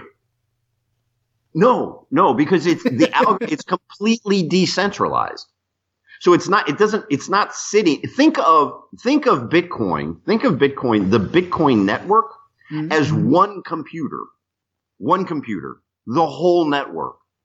Do you see what I mean? It's not one computer. Right. It's the whole network as one computer doing one transaction. Right. It's one calculation. Yeah. It's not on any computer. And yes, anyone can see the balance and all transactions of any address. Since users usually have to reveal their identity in order to receive goods or services, Bitcoin addresses cannot remain fully anonymous. So every time someone makes a transaction, everyone on the network can see the transaction and the balance. Yeah, because the only reason this makes some kind of sense to me is because I have a friend who's tried to explain the technical side. And I suppose we should have had that show before this one. Because he said something about that. The brilliance of the algorithm of Bitcoin is that every time there is a transaction, it's kind of written into... It's into every ledger. It's like, it's a fractal. You know the holographic principle? Yeah. It's kind of the holographic principle. So that every time something happens, it reflects to the whole. I don't know. I can't explain it. But think about it this way. Imagine there's just five people on the network, right? Yeah. Just five. Okay. Mm. And I send you two Bitcoins. Everyone on the network will see that transaction and approve it. It will say, Robert has five and he gives one to Al. Now he has four. And everyone on the network must approve the transaction. So everyone on the network sees Robert has five. He gives Al 1 4. Is this a legitimate transaction? Yes. I never approved any transaction. So what do you mean everybody has to approve it? No, I send you five. I send you a Bitcoin. Okay. Yeah. So it changes the ledger, right? It changes the ledger of how many Bitcoins I have and how many you have. Yeah. I had five. Now I have four. You had five, now you have six. Yeah. How do we approve that? Remember, there's no centralized decision making. There's no point of failure, central point of failure. How do we say this was a true transaction? The majority of people on the network agree that I had five. I really did have five. Can I give you? Yeah, but that's what I'm asking. What do you mean? I never agreed about anything. Yeah. Didn't I get the memo? Yeah, but we make a transaction. I say, Al, I want to send you five. You say, okay. You give... No, keep me out of it. You do it with Gordon White. And now you say it needs my approval. Yes. Yeah, but I never approved anything. And I own crypto, so what does that mean? In reality, it's not that, because I never approved anything, and you probably never approved anything either. So what do you mean when you say everybody has to approve it? A majority of... The nodes on the transaction, right, yeah. have to take that transaction, add it on to the whole rest of transactions, and show that the whole ledger changed. You see what I mean? Yeah. So it's obviously automated, right? There's no. Oh, of course, it's automated, yeah. Right? But it has, the whole ledger has to change, and it has to be approved by a majority of the nodes. So the more transaction taking place, the more complicated the system becomes. When I use the example of you and me, I meant, obviously this is automated, but imagine we have to agree. It's not us agreeing. It's the ledger agreeing, right. Saying, yes, this is a true transaction. Because imagine I say, I'm going to send you 1,000 Bitcoins and I don't have any. The ledger would say, no, Robert doesn't have 1,000. He has five. Okay, one person says it's bad. Yeah, so you can't fake it. You can't like pretend. Right, but then another person says it's bad, and another says it's a bad transaction. It's not real. It's not on the ledger, and then it's you see what I mean? It's okay, not because it double checks with all the other stuff happening, and it doesn't exactly, and it doesn't amount up to. They can see this doesn't reflect a part of the system. That's what it is. You see? That's brilliant. But is there no way to manipulate that? Because yes, there was a time, because imagine if a majority of the nodes on the system said, even though I didn't have 1,000, they said, yes, Robert has 1,000. Yes, Robert has 1,000. If the majority said yes, then the transaction could take place. Mm. But once that network gets big enough, right, to go in and take over half of it, to change the ledger that way, it's too big. Somebody has made estimates of the amount of energy it would take, because remember, you have to change the ledger. Well, it gets complicated, but just what I mean, the amount of time and energy it would take at this point to fake it, it's almost impossible. It's almost physically impossible. So there's two major contributors to this armor then. One is the more time that goes. Yes. The more complicated it becomes and the harder it becomes to hack and manipulate and control. That's number one. That's the temporal extension. But number two, then there's a spatial extension, and that's in terms of how many people joins and how many transaction takes place. So, how large the network is. Yeah, how large it is. So how old it is. So the older it is and the larger it is, the more secure it's going to become, the less... the even harder it's going to be for CIA or someone to try to And the key is more of the size of the network than the time, because if you have an old network that no one's using and there's only 5 people on it, it doesn't make a difference. But it's true, but if you add 10 million years, it makes a difference, right? And obviously people are using it, so I'm saying both. But is it conceivable? And again, you're not a tech guy, but let's try and see if you can answer it. Is it conceivable that it may be at some point become so complicated that the algorithm implodes and collapses? As far as I know, as far as I understand, no, because it's actually pretty simple. But where it gets difficult to break is the size of it. It's the size that makes it, not the complexity of it. So let's say everyone in the world used it every second of the day. It was the only currency in the whole world for a million years. Sure, at some point it must be so. It must start to slow down. Well, the issue there would become time. The time to do the transaction. Yeah. And the energy it would take to do a transaction would obviously grow. That's an issue. It would be unsustainable at some point. That's an issue with Bitcoin, that it's not that fast. Still, even at this point, it's not that fast? Even now, this early? Oh, my God. Now, to make a Bitcoin transaction, it takes quite a bit of time. Really? Oh, wow. Hold on. Let me just measure, because this changes so much. Yeah, so it's about 10 minutes. Wow. Which is really long. Now, there's the Lightning Network, which is a network that works over Bitcoin, which is supposed to speed this up. But Bitcoin is never going to become the payment system. Never. It's going to be way too slow. What you'll have is a different payment system that will work over and around it using stable coins and things like this. This gets real technical.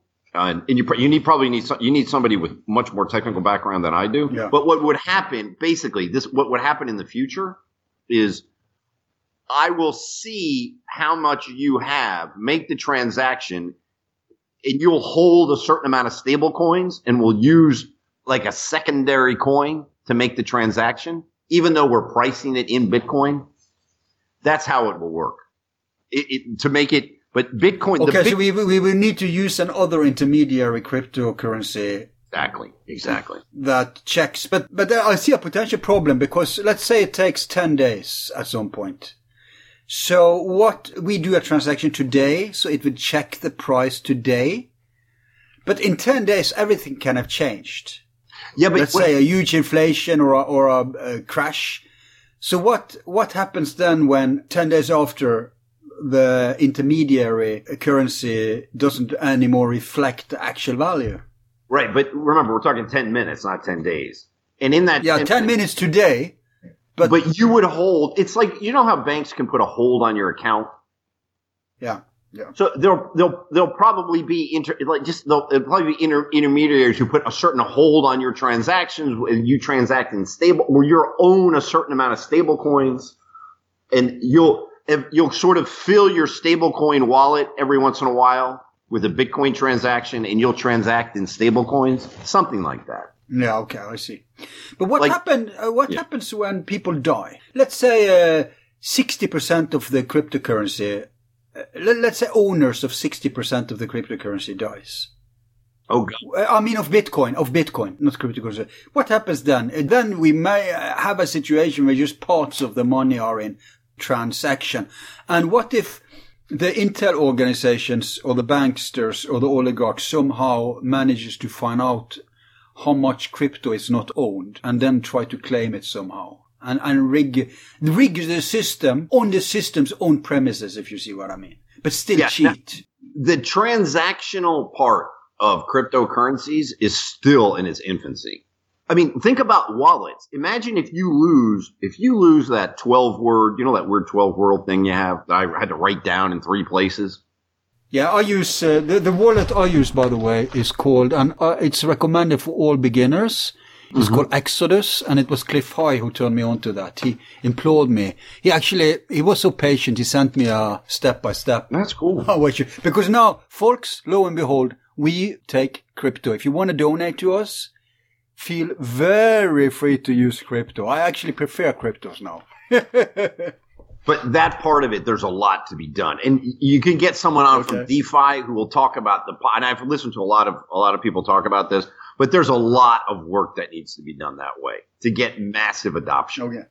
Yeah, I mean, we're not there yet. And to talk about Bitcoin, it's an interesting topic. Is Bitcoin really a money yet? You know, yes and no. Well, as long as a friend of mine, he showed me a Visa card made of metal, actually. It was very hard and heavy. And he said, yeah, I'm using, see here, I'm using a transaction. We were taking a coffee. And he showed me, look, I'm paying with crypto. Bam. So as long as that's, even if people haven't started to implement it generally, the possibility is there. Oh, yeah. Oh, yeah. I mean, and that's there. And like Ethereum, you can do transactions, I think it's what, in like 20 seconds? So, I mean, Ethereum's much faster that way. And yeah, but he just paid with using the Visa card, so it was instantly. But did he pay in Bitcoin? In Bitcoin or in Ethereum? I think it was Bitcoin.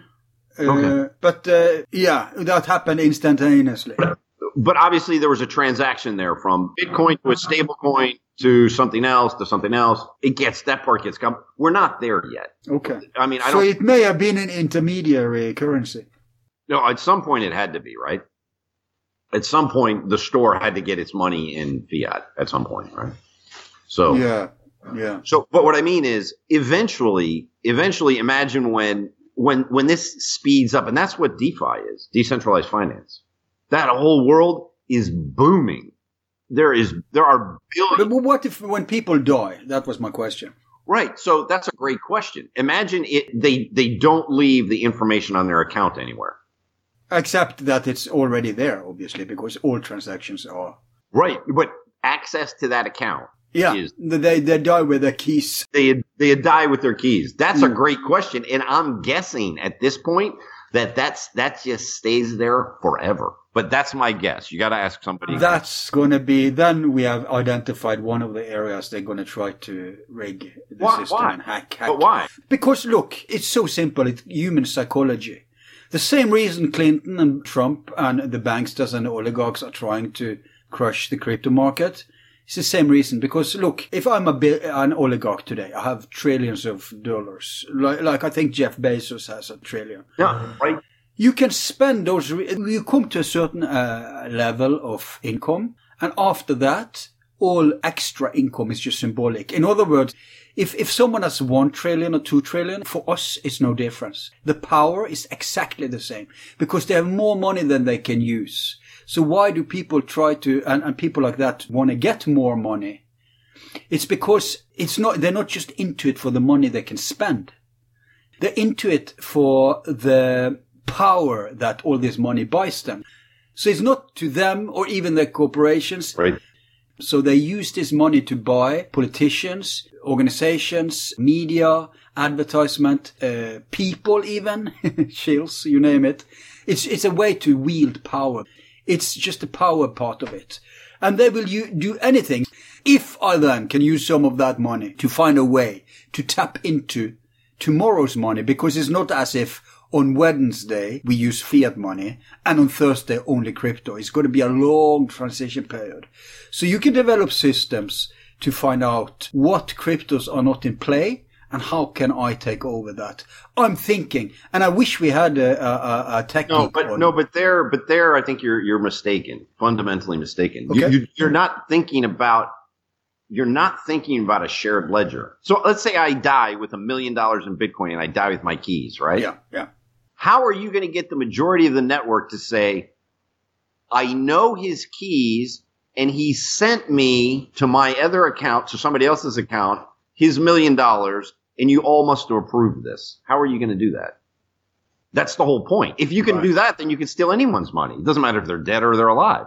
Yeah. That's the whole point. It's so large that you can't overtake it at this point. It doesn't matter if I'm dead, alive, a baby. It doesn't make a difference. Right. No, I get you. Yeah, but this then, Robert, shows us how super important these keys will be in future economy. Yes. Because today, if we kidnap a filthy rich person, we can say to him, look, we're going to kill you if you don't give us your code or whatever. There's still checks and balances in the system because it has to go through the old money, the fiat money system, which is controlled by the banks. So the bank can freeze transactions. They can track all transactions. Although, of course, there is still, especially now when everything is fiat and nothing is gold back, there is still, you can see on movies, oh, I got his bank code. Now we're transferring it to Cayman Island and you can never get hold of it. But it's going to be more anonymous, but it's even going to be lucrative to take someone's money by force when it's all down to a key. Because if I can squeeze you for that key, you can try to run to your fellow oligarchs or to the police or to the bank. And I can just play stupid. What do you mean? No, I don't know anything. What? Key? No, I have no key. You know what I mean? Yeah, but I mean, those are security issues. But you have – I honestly – I think – yeah, I mean, if you're saying, fine, you torture somebody, you get their key, you stick them in a room. Yeah, I mean, that could happen. But I think – I mean, there are ways to diversify to avoid risk. No. Yeah. So, I mean, I don't see that as I heard it's illegal to have several, but they can't control that. Can I have several accounts? Yeah, why not? Okay, so that's legal? Legal, the whole thing about legality in Bitcoin, this is what I was talking about. And people who are really into this understand that regulation is going to be incredibly important for massive adoption. Yeah. So at some point, governments are going to have to set up some laws around cryptocurrencies. But that's a lot of people see that as a threat. I see it, and I think most people see it, as not a threat. That's the door opening. Once these regulations occur, all of a sudden institutions, hedge funds, states, sovereign funds can dump tons of assets into cryptocurrency because there's some law around it. You see what I mean? That is an opportunity. But one thing we haven't talked about. So we've talked a little bit about crypto. We've talked a little bit about Web3. We haven't talked about the metaverse. Okay. And I think the metaverse is really one of the most fascinating areas of this. Have you watched this insane Facebook project? Well, okay. What is the metaverse, right? Right.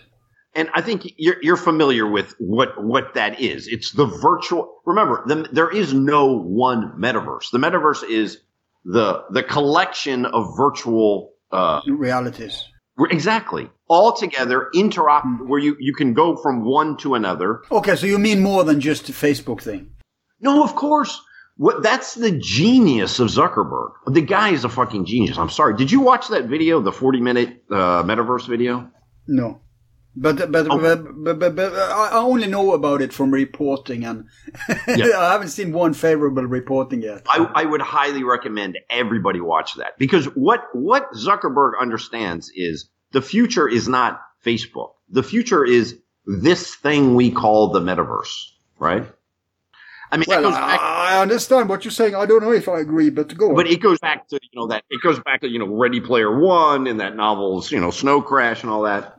But what this new universe is going to be, is it going to be centralized Facebook type of metaverse, or is it going to be decentralized metaverse where you move? Now, this is one of the keys of the future of this metaverse. And when I say metaverse, I'm not talking about Facebook. I'm talking about the metaverse, right? Which is the collection of universes where you can move, where everybody is going to need an identity, a real identity. This is an enormous issue. Think of all identity. Well, you mean from the states? No. I mean an identity. If it's decentralized, nobody can force us to have any identity, right? But imagine now when you go to Twitter, right? You have one identity. You go to YouTube. I have an account. Yes, I have an account. I'm not my real identity on any social media. Never have been, because I saw it coming. Long before the NSA revelations and everything. Okay. So, but I have an account, a user profile. Is that what you're talking about? Right, but you do have an identity. It's whatever identity you've created on Twitter. That's you are on Twitter, right? But imagine a true metaverse where that identity doesn't change. So you go from, let's say, the decentralized Twitter to the decentralized YouTube, and I mean your true identity because that identity is how you're going to identify yourself to your assets. That's a key then. It's the same way I can have 10 Bitcoin accounts, right? And 10 different keys. But that's all going to be connected, because now we get to NFTs. So in this metaverse, you're going to own things, right? You're going to own your little plot of land in the metaverse. Imagine, Decentraland, right? Jesus, it's so stupid. Land. No, but Decentraland... Are you familiar?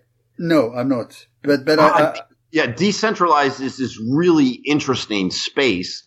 It's a DAO. It's a decentralized, well, kind of a DAO. That's the one that Snoop Dogg sold a neighbor piece of land for $450,000. Yeah. Now, hilarious. Your identity between Twitter, imagine a decentralized Twitter where you're getting tokens and assets and you buy stuff. You want to take that stuff when you go to Decentraland and you hang out in Cactus Land with me, right? Mm. And then when I go to, Forum Borealis in the metaverse, I want to bring me with me from the decentralized Twitter to the decentralized Cactus Land to Forum Borealis. We're all in this metaverse. But I need an identity because I want to buy stuff. I want to have cool clothes, right? Okay, so now the question – I understand the concept. Now the question is who is going to cash in on this by offering the platform that will weave it all together? Is that Zuckerberg? But that's the whole point. There can't be one – platform. Well, there has to be because there's no such thing today. All realities aren't tied together today. If you go to Forum Borealis today, you're not in the metaverse. You're at an isolated virtual reality. Exactly. And that's the difference between where we are now and the metaverse. When we can. Someone is going to weave this together, right? And that's going to be the platform controlling everything. There will be ways, say, open source blockchain connections between these small islands. That whole thing is the metaverse. Right. And one of the places in the metaverse will be Zuckerbergverse, right? Which is the Facebook thing. But is there such a open source blockchain solution existing today? But that's where we're going. Now, if you but somebody has to do it if we're going there, right? But tons of people are doing it. Okay. Al, if you get into this, I mean, I've gotten into this recently. Mm-hmm. There is so many people building so many cool things, but what's going to turn what we have now into the real metaverse is when they're interoperable. When you can go, that's what I mean. Identity, it seems like an easy topic. It's not because creating a you that can move around, that's the same. Call it whatever you want to call it, Al, or whatever you want to call it. Mm. That's you, because you're going to want a you that can move around with your money. Really? I know many people who don't want a you. But there's even the you they don't want to be is going to be their you. Because when you're in the metaverse, you've got to be something. You see what I mean? Yeah, I don't know if it will succeed, honestly. I don't know. Maybe I'm just too conservative, but I hope there will be a backlash because I don't like this. I agree with the sound principles of the systems. You talk about decentralization and weaving stuff together. Yes, but I don't want to go into a virtual. I don't want to sit with virtual reality binoculars on me and operate with an avatar. But that's where most of our life is going to be in 50 years. Well, I think it's inevitable. And people will say, oh, this is horrible. It's terrible. Okay. Whatever you think of it, it is fine. But this is where we're going. I have no doubts. Okay. That's why if you watch that Zuckerberg video, it's really interesting because he gets it. Mm. And what he gets very clearly is, at least he wants that to be the unavoidable future, right? Because I disagree. I think he knows it's coming. And so what he's trying to do is create the first mini-verse where people will jump in. Now, if you watch that video, it's so interesting. He mentions cryptocurrency, I think, twice. Mm-hmm. And he never mentions DAOs. He never mentions decentralized autonomous organizations because he doesn't want it. He wants to own the whole fucking thing, and you go in there, and you're still his product. Mm. You see what I mean? That's why when you watch it, you go, God, this guy's a genius, because he sees that a lot of people would say, do I want to get involved in all this complicated blockchain crypto? I'd rather just go to Facebook, fuck around, and I'll have fun, and Zuckerberg will take all the money. It's a real difference when you're in a decentralized world where you're creating your own currency. Do you see what I mean? Yeah. It's a whole different package. Okay. You know what? Let's take a quick break now. Okay. And when we come back, we'll dig deeper into those issues. Okay? Sure. Great. So you're sure. Okay.